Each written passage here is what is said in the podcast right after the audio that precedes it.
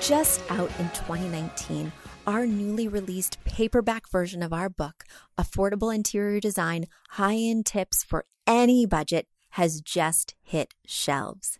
If you want to learn more about selecting your style, picking the perfect paint colors, choosing a color palette that will wow, then you won't want to miss this book. Plus, it has a whole bunch of pretty pictures. Head over to affordableinteriordesign.com, click on the shop tab, and you will see our book for $14.99. Additionally, if you purchase it on our website, I will personally sign it for you.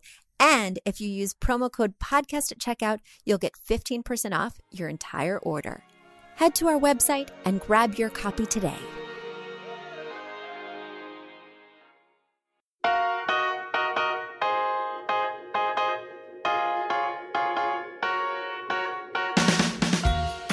A high end designer or a lot of money to get a luxe look. Be your own interior designer. This is Affordable Interior Design, the podcast. Here's your host, Betsy Helmuth. There is nothing I love more than a rainy day where I have nowhere to be but snuggled up in my office, working, typing. I fling the door open on the storefront. We're right here on Main Street, and I feel like I'm in this amazing bubble surrounded by rain and windows and silence. Silence, because nobody walks down Main Street when it pours, and uh, it's kind of a magical feeling. I hope that you guys are having a magical day as well. And it's so good to be back with you. The mailbag is accumulating letters, which is what I love to see. And I'm going to dive right in. So, my first letter has come from Faye, and Faye writes Hi, Betsy. Like so many others, I love this podcast and started binging from the moment I stumbled upon it. Recently, I've moved from a tiny apartment to our first house, and we are replacing everything so it fits our new space. We didn't have much furniture to begin with. Since you said you could use more questions, I figure I would go ahead and send you three. First, you are clearly the sectional queen, but I haven't heard anyone ask you for your thoughts on cuddler sectionals yet. They seem like they could be a good solution when somebody wants a sectional but might not have enough space for one, or they look like they might be awkward and not as comfy as regular sofas. What do you think? Have you ever recommended these before? All right, for those of you who don't know, a cuddler sectional is a sectional that is you know what? I don't even want to call it an L shape. It's more of a J shape. In other words, there's of course the straight, long back piece, but then instead of having the short arm or an equidistant arm that juts out at a perpendicular right angle, the cuddler sectional juts out at like a 45 degree angle. So it looks like a little J. It's an angled arm. It's kind of a chunky chaise on a diagonal. It's usually not fully backed. It's usually just got an arm like a chaise.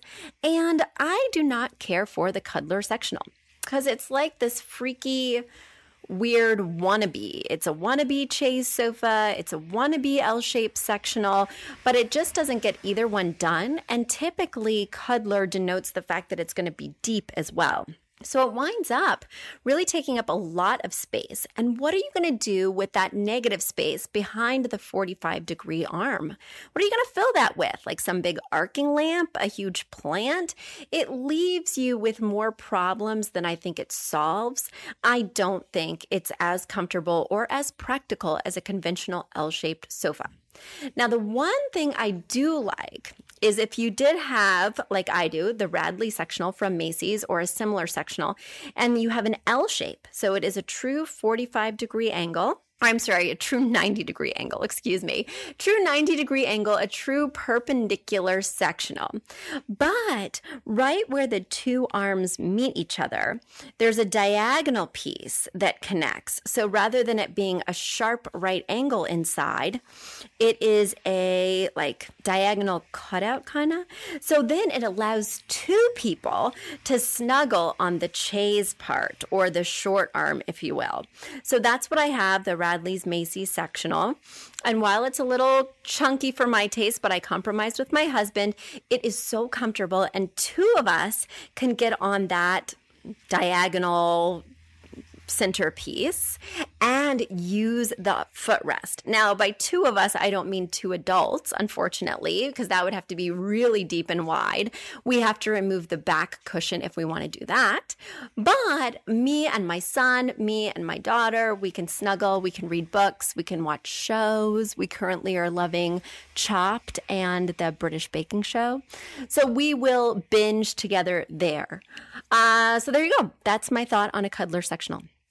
You write your second question is Our kitchen is a cave. It is open to our living room, but hardly any light from the living room or the dining room makes it into the kitchen. We plan on adding windows, but we are not going to do that for a couple of years, and it still won't ho- help the kitchen for most of the day. I'd love to hear your suggestions on brightening up dark kitchens or dark rooms in general. I'm currently thinking of painting the walls a, lar- a, lighter version of whatever we choose to repaint the living room so that the shadow on the kitchen walls will look less dramatic compared with the living room walls. So, certainly that's one way to skin this cat Faye. But I think there's another way that we could solve this problem. The first thing that comes to mind is that you would put a mirror on the wall. Now, I have pictures here in front of me, and there is a big wall that's perpendicular to the windows. In other words, when you do get natural light, if you put a mirror there on the wall that's getting the reflection from the windows, it will bounce that reflection off and augment it. So, you'll get even more natural light from those windows that's bouncing around the room. Mirrors are such great tools for enhancing light.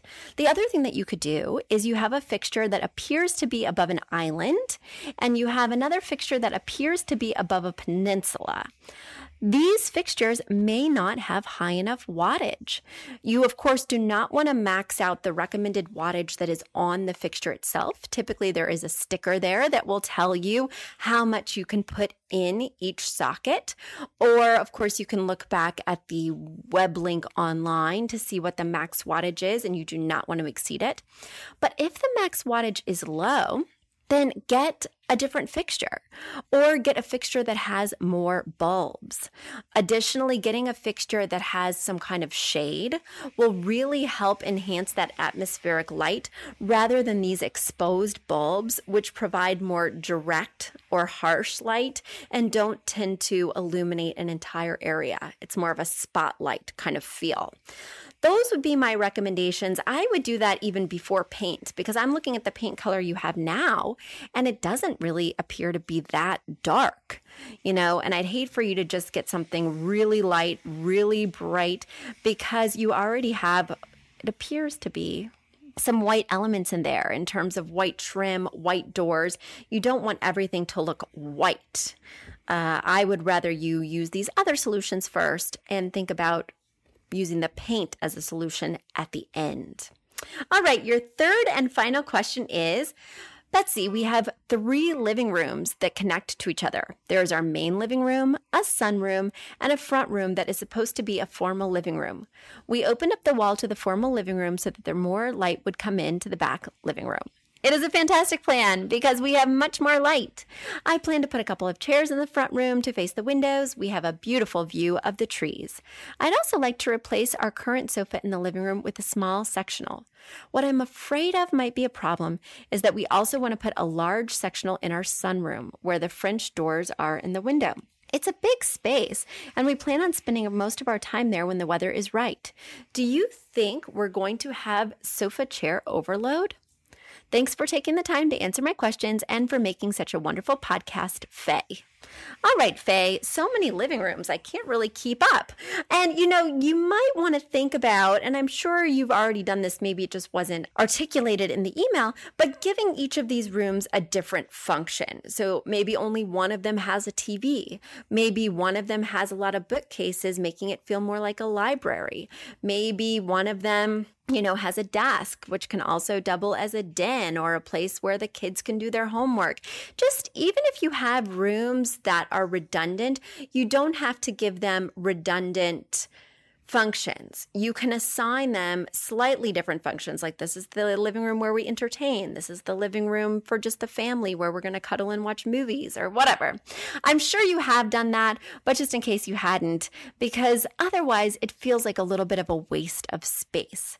That being said, I kind of can't get a sense of which room is which, but a general note is that I would only have one sectional on each floor, basically. So you definitely wouldn't want a sectional in two of these living rooms.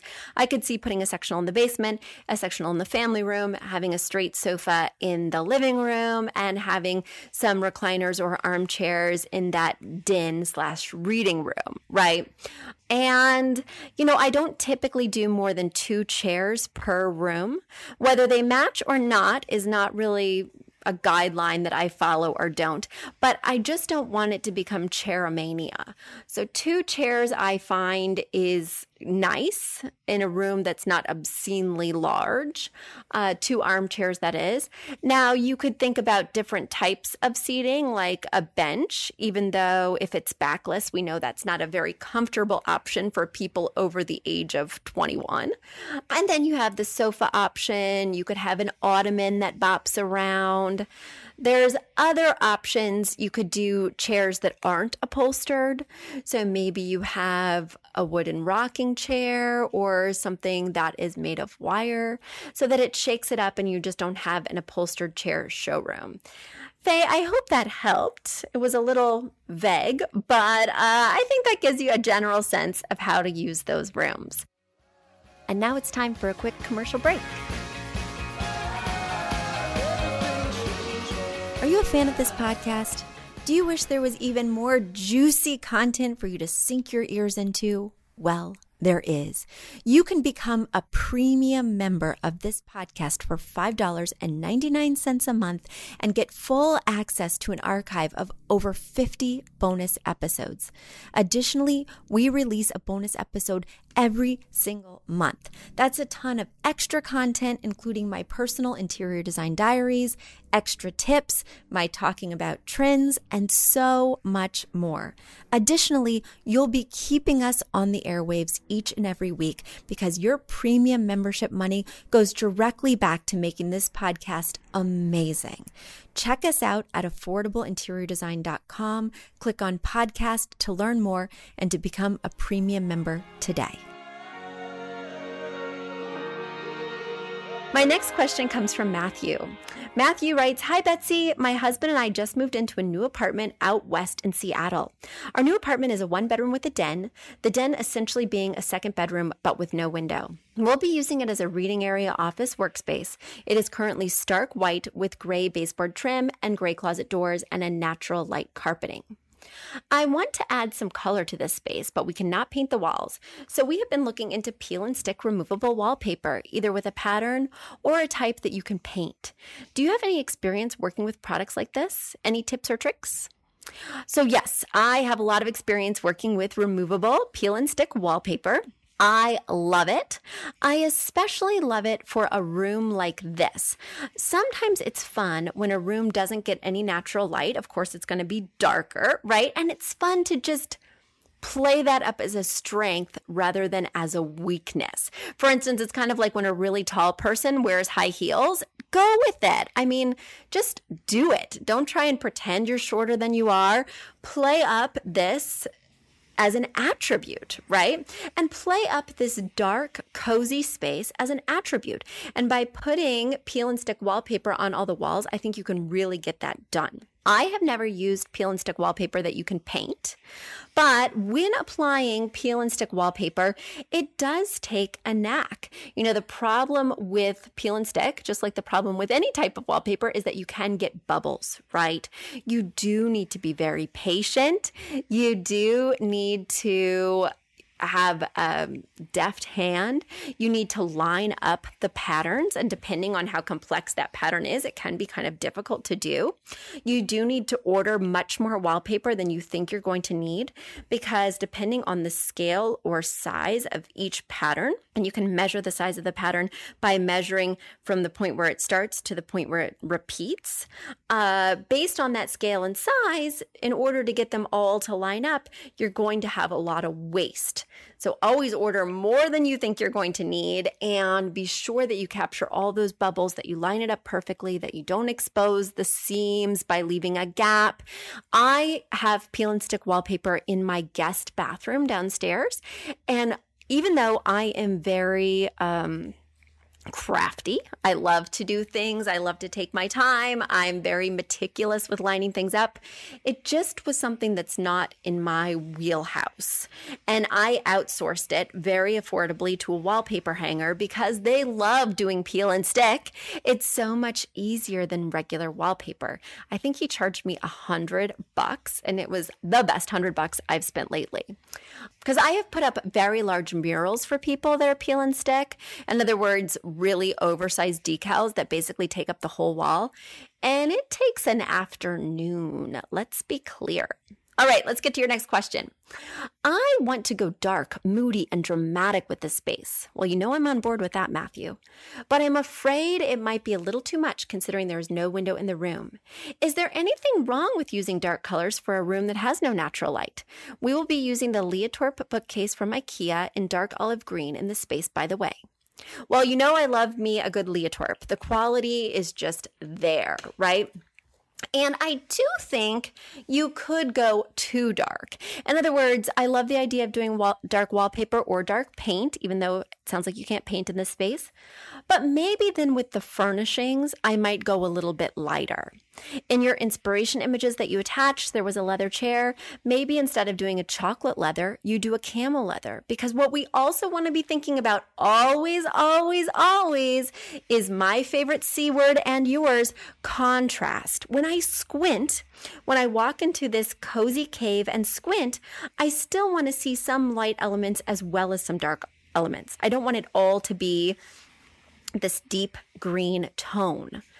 I would really encourage you to do a camel or light colored leather chair. I would encourage you to use mirrors in this space, to use lamps that are maybe on full range dimmers, or you buy those plug in dimmer switches from Amazon so that each lamp can be on a dimmer. And you really play with how much light you want to use, but give yourself some options. For instance, if I was going to put a tray on an end table, maybe I would have it be a mirrored tray or maybe something acrylic to keep it light in there because when you do have small spaces, you want to make things feel less cluttered. And so if something can be clear, glass, acrylic, it will feel like it's less dense and bulky in the space. So those are a couple of tips, but don't be afraid to go dark. Just make sure you add some light elements as well. That could even be a pattern, right? So if the wallpaper is overall dark, but there's some light spots in the pattern, or if you have overall dark wallpaper and you, of course, leave the ceiling white, or have a pillow that has a lot of pattern that is a lighter tone. I mean, these are all ways that we can help keep the space fresh and not dingy and dark, right? Finally, you write, I may want to use a wallpaper with a subtle pattern. Would it be too overwhelming to use a pattern throughout the whole room? I've loaded a picture of the pattern I'm thinking about. What is the best way to approach patterns into a design? Well, in a small room, I think it is great to either go with a very large pattern or a small pattern. This pattern that you have selected is kind of this geometric diamond pattern with lots of lines. It's a tone on tone. So overall, it reads very dark. And if I was going to squint, it would read all sort of cobalt blue for me. But you can see that the artwork they've chosen in the space of this inspiration picture has a lot of negative space, a lot of white background to it. You can see that they've used light wood tones for the futon frame as well as the plant stand. This is the exact thing that I was referring to those lighter elements in a darker, moodier space. So I'm totally fine with you doing a pattern. Just keep in mind it's going to be a little tricky to line up the pattern when you're applying. So make sure that you don't drink a bottle of wine while you're putting this up. Make sure that you are not in a hurry to get somewhere and that you're able to be patient and take your time. Finally, you write, Thanks for your help. P.S. I am really interested in your course. I can't get enough interest. Oh, I'm sorry. I hope you get enough interest to make it a reality. Well, guess what, Matthew? I have gotten enough interest to make it a reality. And within the month, I am going to be I think I told you guys before, I'm taking a course on how to create a really high level course because I want to make sure that even though I teach my designers this course, we have an academy, it's all mapped out, it's a month long intensive program, but I think I'm going to change the format somewhat. Uh, and I really want to make this accessible while also being high level. So I felt if I'm going to create this, if it's going to be the high level program, program that I share with my designers, I need to do it in a really professional way, which is why I'm taking a course on how to teach people in a course and how to create a course. And you will be hearing much more about it. I'm going to be putting some details into these sentences within the next few weeks. So thanks for inquiring, Matthew. All right, my very last question today comes from Alicia. Actually, you know what, Alicia? That's a pretty long question. Let me save that for next week. So, Alicia, I hope you're on pins and needles now. I'm going to save that for next week. And instead, I am going to answer Emily's question. Emily writes Betsy, what is better for resale purposes, stainless steel or custom paneled appliances? I like stainless steel because you can put magnets on the fridge, but custom panels bring the kitchen together better. But then what if you want to change your look? Perhaps it's not so easy. Do you have thoughts on this, Emily? Of course, I have thoughts on this, Emily. Let's get down to it. So, first things first, I think there was a fallacy in this email many, in fact, I dare to say most stainless steel appliances do not allow you to put magnets on the front. Most of those surfaces are demagnetized, and rather you would need to put magnets on the side, which are actually the metal that is magnetized. Now, you know I love that if you're a longtime listener because I hate magnets. They look cluttery, they look kitschy and not in a good kitchen way. Uh, they look a little craptastic. I am anti magnet. Rather, in my kitchen, I have a really nice Pottery Barn bulletin board that I got. We use push pins, we hang things up that way. Or we have these IKEA picture hangers in my kids' playroom where I can hang their artwork, hang their homework projects. But I really like a clean fridge. Now, my husband completely disagrees, and I married someone with a magnet collection, if you can even imagine. It must have been love, people, and it still is. We're still going strong. But he found out that the side of our stainless steel fridge is magnetized, and now we've got a ton of crap on that side. Everything from my son's little league pictures to things made of popsicle sticks. I find it to be really visually offensive, but it's just on the side. And that's what love is love is compromise. So I do have magnets, but I will tell you if you're trying to buy a stainless steel fridge just to get magnets, you might be um, disappointed. All right, now to your next question about the custom panels. I do not like a kitchen that has a custom paneled fridge for resale, only because some people may not like your cabinet choice. And the custom panels tend to blend or match your cabinets. And if they don't like your cabinet choice, if they're planning on painting your cabinets or something like that, well, you cannot easily paint a paneled fridge. I think it's a detrimental thing for resale value. That being said, if you are going to live in this space for seven to 10 years, you should do whatever you want because it's going to be out of date no matter when you're ready to resale after seven to 10 years, no matter your choice. So don't worry about it. In other words, I just helped a client because we offer renovation consultations at Affordable Interior Design. So I met with a client at the cabinet store and we decided right then and there what finish everything was going to be, what handles, etc. And the lady said, paneled fridge or not. My vote is always not because I think it's going to look dated really quickly. But the client really loved the cabinet texture. They did like a gray wash kind of texture and it was stunning. And let's make their dreams come true. It really makes the fridge less conspicuous, especially if you have a big, bulky, ugly fridge. Well, we don't really want that sticking out like a big stainless sore thumb. But personally, for resale, and that's really the question you were asking, I think it's a problem because also, if you want to swap the fridge out, if your real estate agent recommends that you change out the appliances for something more upgraded, etc., you're going to have a problem. You can't easily swap this fridge out. And I know that when I moved into my space, there was a fridge that was brand new. I'm sure the real estate agent had advised them to get a fridge, stainless steel. I'm sure they probably had a white or even an avocado one before that and it's not to our taste. Like it's it's very basic. You can obviously tell that they didn't spend a lot of money. We would rather have something with a larger freezer. We want to upgrade a little bit. We'd rather have the two door, etc. And um, so we're going to be switching out our fridge. And I like the fact that I'm not married to this one because of the paneling. Those are my thoughts, Emily. I hope that helps. Go forth, purchase your appliances with conviction. And keep your questions coming in. I absolutely love receiving them. You can send them to info at affordable interior design. I will catch you next week.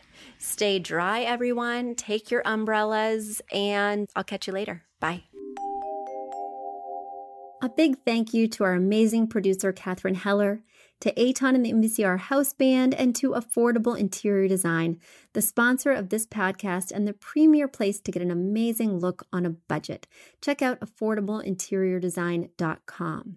If you guys love the show, the very best way to support us is by spreading the word. Tell your friends or write us an awesome review on iTunes. So until next week, guys, thanks so much for joining us, and I'll talk to you soon. Bye.